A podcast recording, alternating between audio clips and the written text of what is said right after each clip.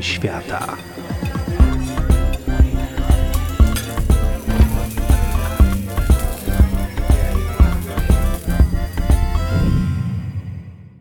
Dzień dobry.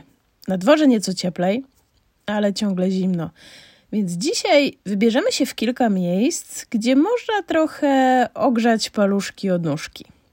Zaczniemy od Jerozolimy. Ale jak to w Jerozolimie od razu okaże się, że to miejsce to brama do wielu kultur.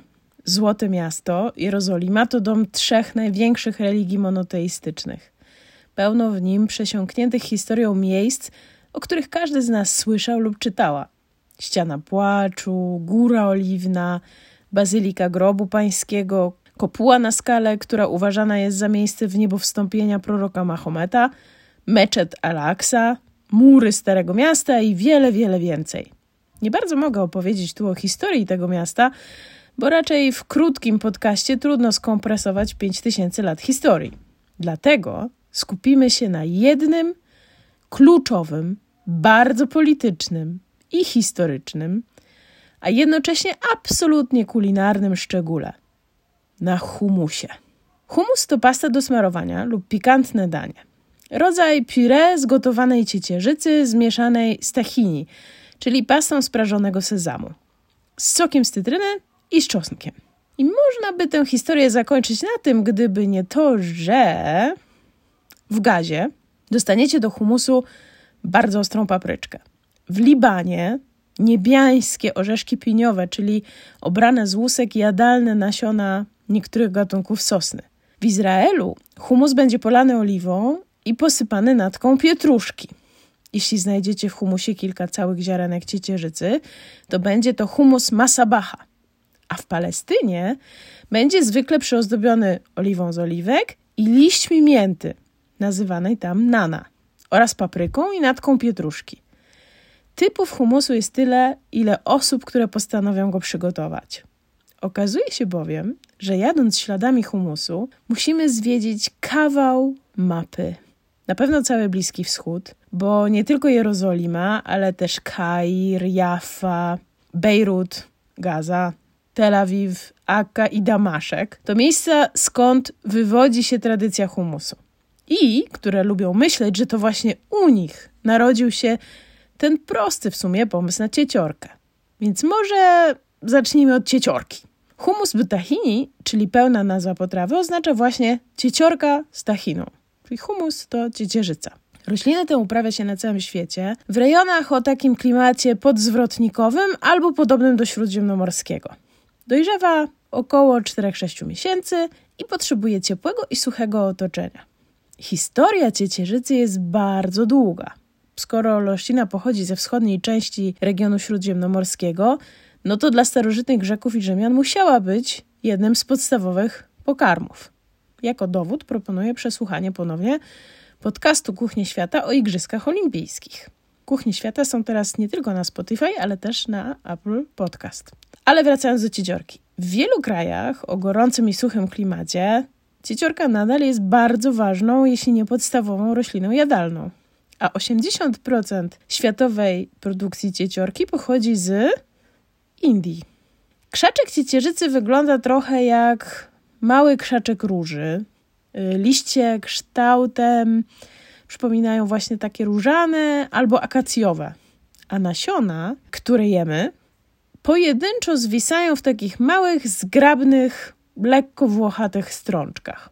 Na przykład w Meksyku, na targach Mexico City, można kupić te zielone strączki cieciorki, lekko podsmażone, podprażone na patelni y, z chili i limonką. To w Meksyku nazywa się garbanzo i podawane jest jako taki street food w torebkach papierowych albo nawet czasem w takiej tytce z gazety. To jest pyszne, miękkie, soczyste i aromatyczne danie.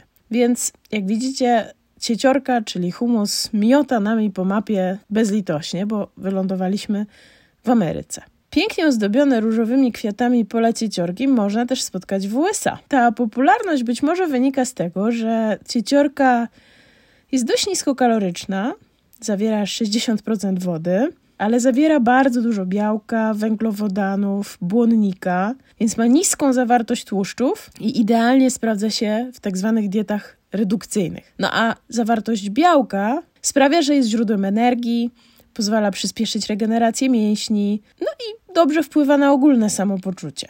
Dlatego humus jest niezwykle popularnym daniem, mile widzianym zarówno w diecie wegetariańskiej, jak i bezglutenowej czy bezlaktozowej. Oczywiście, włączając go do jadłospisu, można wspomóc też proces tracenia zbędnych kilogramów. Pierwszy znany przepis na humus pochodzi z XIII wieku z Egiptu. Teraz jesteśmy w Afryce. Choć nie doszukamy się w nim tahiny, czyli tej pasty sprażonego sezamu, która obecnie stanowi właściwie nieodłączny składnik tego dania. Za to w tej recepturze z XIII wieku pojawiają się w nim ocet i kiszone cytryny. Szukając dalej i przesuwając palcem po mapie Bliskiego Wschodu, trafimy do Libanu i do Syrii. Część historyków uważa, że humus, bo historycy zajmują się humusem, powstał właśnie w stolicy Syrii Damaszku. I wyjaśniają, że czerwona gliniana miseczka, w której tradycyjnie przygotowuje się i serwuje humus, pochodzi właśnie z tego kraju. Bardzo ważne, bo syryjski humus, zgodnie z tradycją, rozciera się w tej miseczce moździerzem. Czyli żaden blender ani takie tam rzeczy, tylko rozcieranie, co gwarantuje, zdaniem Syryjczyków, dopracowanie odpowiedniej tekstury. Nie za rzadkiej, nie za gęstej, też nie za jednolitej. Również według Palestyńczyków. Kluczowy dla humusu jest sposób jego wyrabiania. Sekretem dobrego humusu jest oczywiście wyrabianie ręczne.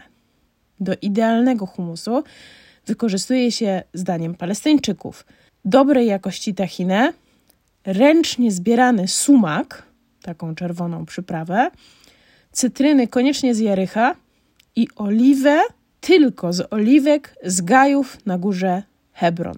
Humus jest w Palestynie traktowany z ogromnym nabożeństwem, podaje się go zawsze z honorami na piątkowe śniadanie. Tradycyjnie przygotowuje go o świcie głowa rodziny. I jest to pierwszy posiłek dnia, przy którym spotyka się cała rodzina, żeby wspólnie rozmawiać i ucztować. Piątkowe śniadania są w Palestynie rytuałem szczególnie ważnym, tak jak trochę kiedyś u nas niedzielne śniadanie albo niedzielny obiad, zwłaszcza dla mieszkańców takich wielopokoleniowych domów. No właśnie w piątek przy śniadaniu się omawia różne bieżące, ważne sprawy rodziny. No ale żeby nie było za łatwo, w Izraelu z kolei twierdzi się, że humus jest absolutnie jedzeniem żydowskim. I już 3,5 tysiące lat temu o nim wspominano. I to w dodatku w Biblii. Meir Shalev, uznany pisarz i publicysta izraelski, ma na ten temat swoją teorię. Biblia opisuje nie tylko losy proroków i proroctwa, ale także opisuje życie codzienne ludzi z tamtej epoki, ich posiłki i zwyczaje. W księdze Rut mamy historię pewnej młodej moabickiej kobiety, która przywędrowała do Judei, do Betlejem, gdzie spotyka Izraelitę o imieniu Boz, na jego polu podczas żniw. I podczas lunchu Boz mówi do niej: Podejdź tu i jedz chleb, maczając swój kawałek w humic. Uważam, że ten humic to właśnie humus. To bardzo piękna, nieco erotyczna historia miłosna. Wiosną w Betlejem młoda kobieta i starszy od niej mężczyzna jedzą razem humus na polu. Następnego dnia kładą się razem na sianie, a później biorą ślub. To właśnie oni byli pra, pradziadkami króla Dawida.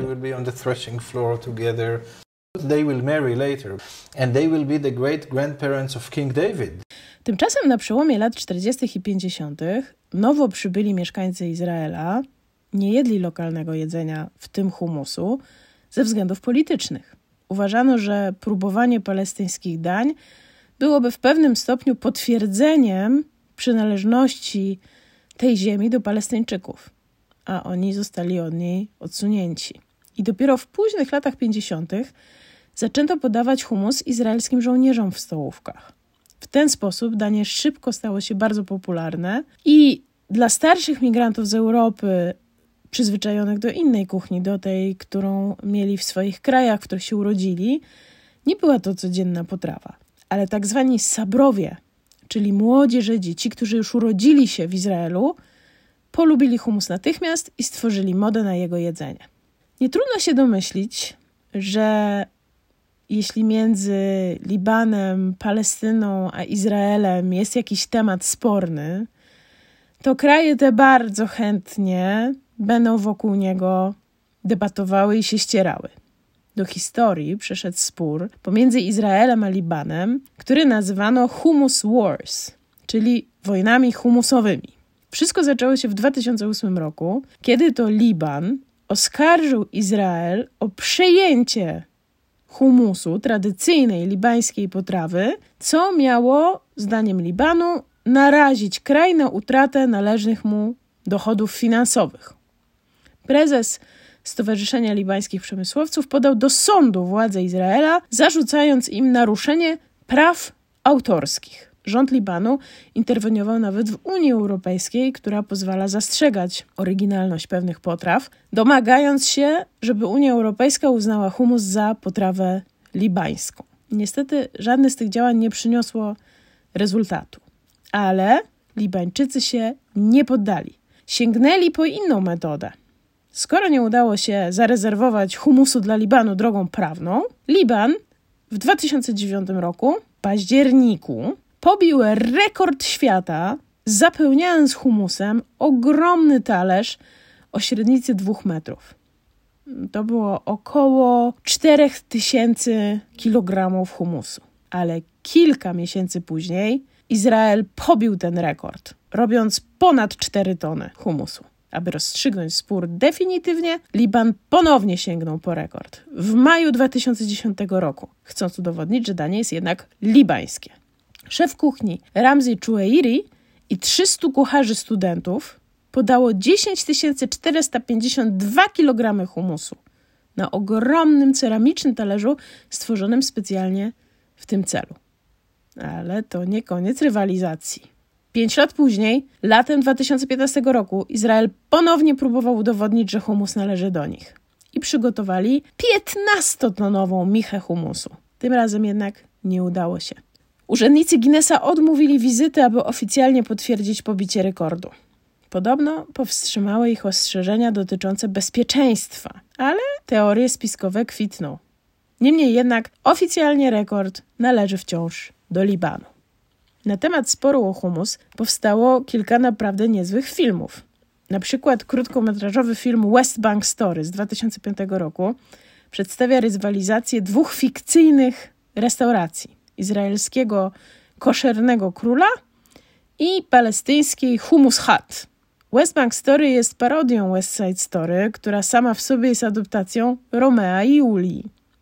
Film zdobył w 2006 roku Oscara za najlepszy film krótkometrażowy. A w 2012 roku australijski filmowiec Trevor Graham wydał bardzo ciekawy dokument pod tytułem Make Hummus Not War na temat politycznych i gastronomicznych aspektów humusu. No dobrze, to teraz my sobie zrobimy humus, a właściwie humusy, bo na bazie pierwszego przepisu zrobimy sobie kilka pięknych, kolorowych miseczek. Oto podstawowe składniki. Podam je powoli, ale bez obaw, jak zwykle znajdziecie je w opisie podcastu. Teraz uwaga. Każdy porządny kucharz i kucharka powiedzą wam, że ciecierzycę trzeba mieć suchą, namoczyć przez noc, a potem gotować. Ten przepis jest przepisem dla leniwców kuchennych, ponieważ jest oparty na ciecierzycy z puszki. Ale szczerze mówiąc, i tak humus wychodzi bardzo smaczny. Potrzebujemy więc półtorej szklanki, czyli 375 ml ciecierzycy puszkowanej, odsączonej, ale akwafabę, czyli tę wodę z ciecierzycy sobie zostawiamy w osobnym pojemniku. Jedną czwartą szklanki, czyli 60 ml tahiny, niektórzy dodają więcej, nawet jedną szklankę, ale ja nie bardzo lubię tę goryczkę, więc y, musicie wyczuć, co Wam odpowiada najbardziej. Ja wolę taki trochę delikatniejszy smak. Jedna czwarta szklanki, czyli znowu 60 ml soku z cytryny. Dwa ząbki czosnku rozgniecione. Pół łyżeczki zmielonego kuminu, czyli kminu rzymskiego. Dla wydobycia aromatu można przed dodaniem delikatnie podprażyć ten kumin na patelni. Bez żadnego tłuszczu, po prostu go tak podgrzewamy. Pół łyżeczki soli i jedna trzecia szklanki aquafaby, czyli właśnie wody z cieciorki, w razie potrzeby. Do podania, opcjonalnie oczywiście, nie musi być wszystko na raz, będzie nam potrzebna oliwa z oliwek, posiekana natka pietruszki, wędzona papryka, albo ostra, albo łagodna, kolendra posiekana i pieprz. I teraz co robimy? Odsączoną ciecierzycę umieszczamy w malakserze, rozrabniaczu albo w pojemniku blendera. Dodajemy kilka łyżek aquafaby, czyli zalewy z puszki, albo wody z gotowania ciecierzycy i zaczynamy miksować na pastę. Miksując, dodajemy resztę składników: sok cytryny, czosnek, tahinę, sól, ostrożnie, oliwę i kumin, czyli kmin rzymski. Jeśli konsystencja jest zbyt gęsta, możemy dodać troszkę więcej aquafaby. I gotowe.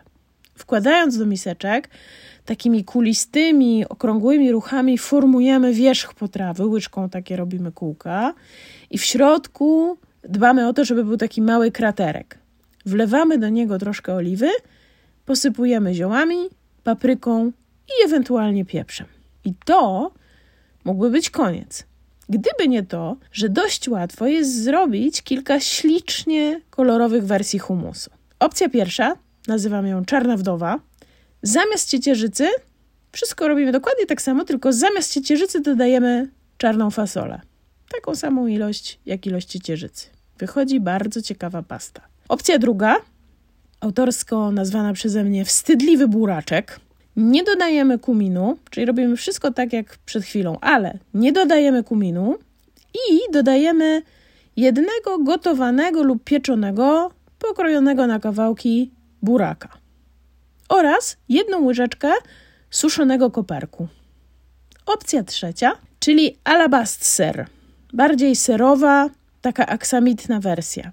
Zamiast ciecierzycy dodajemy taką samą ilość białej fasoli i jedną czwartą szklanki, czyli 60 ml płatków drożdżowych i jedną czwartą szklanki pieczonej czerwonej papryki.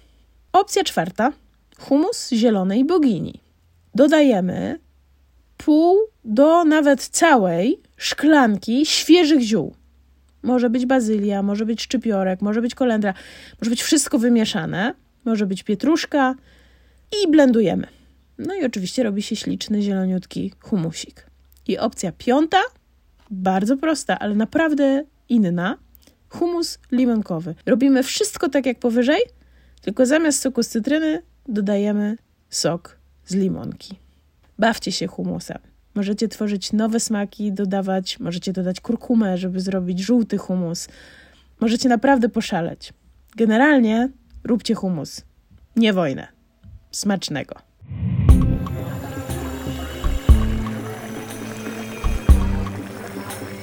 Kuchnie świata.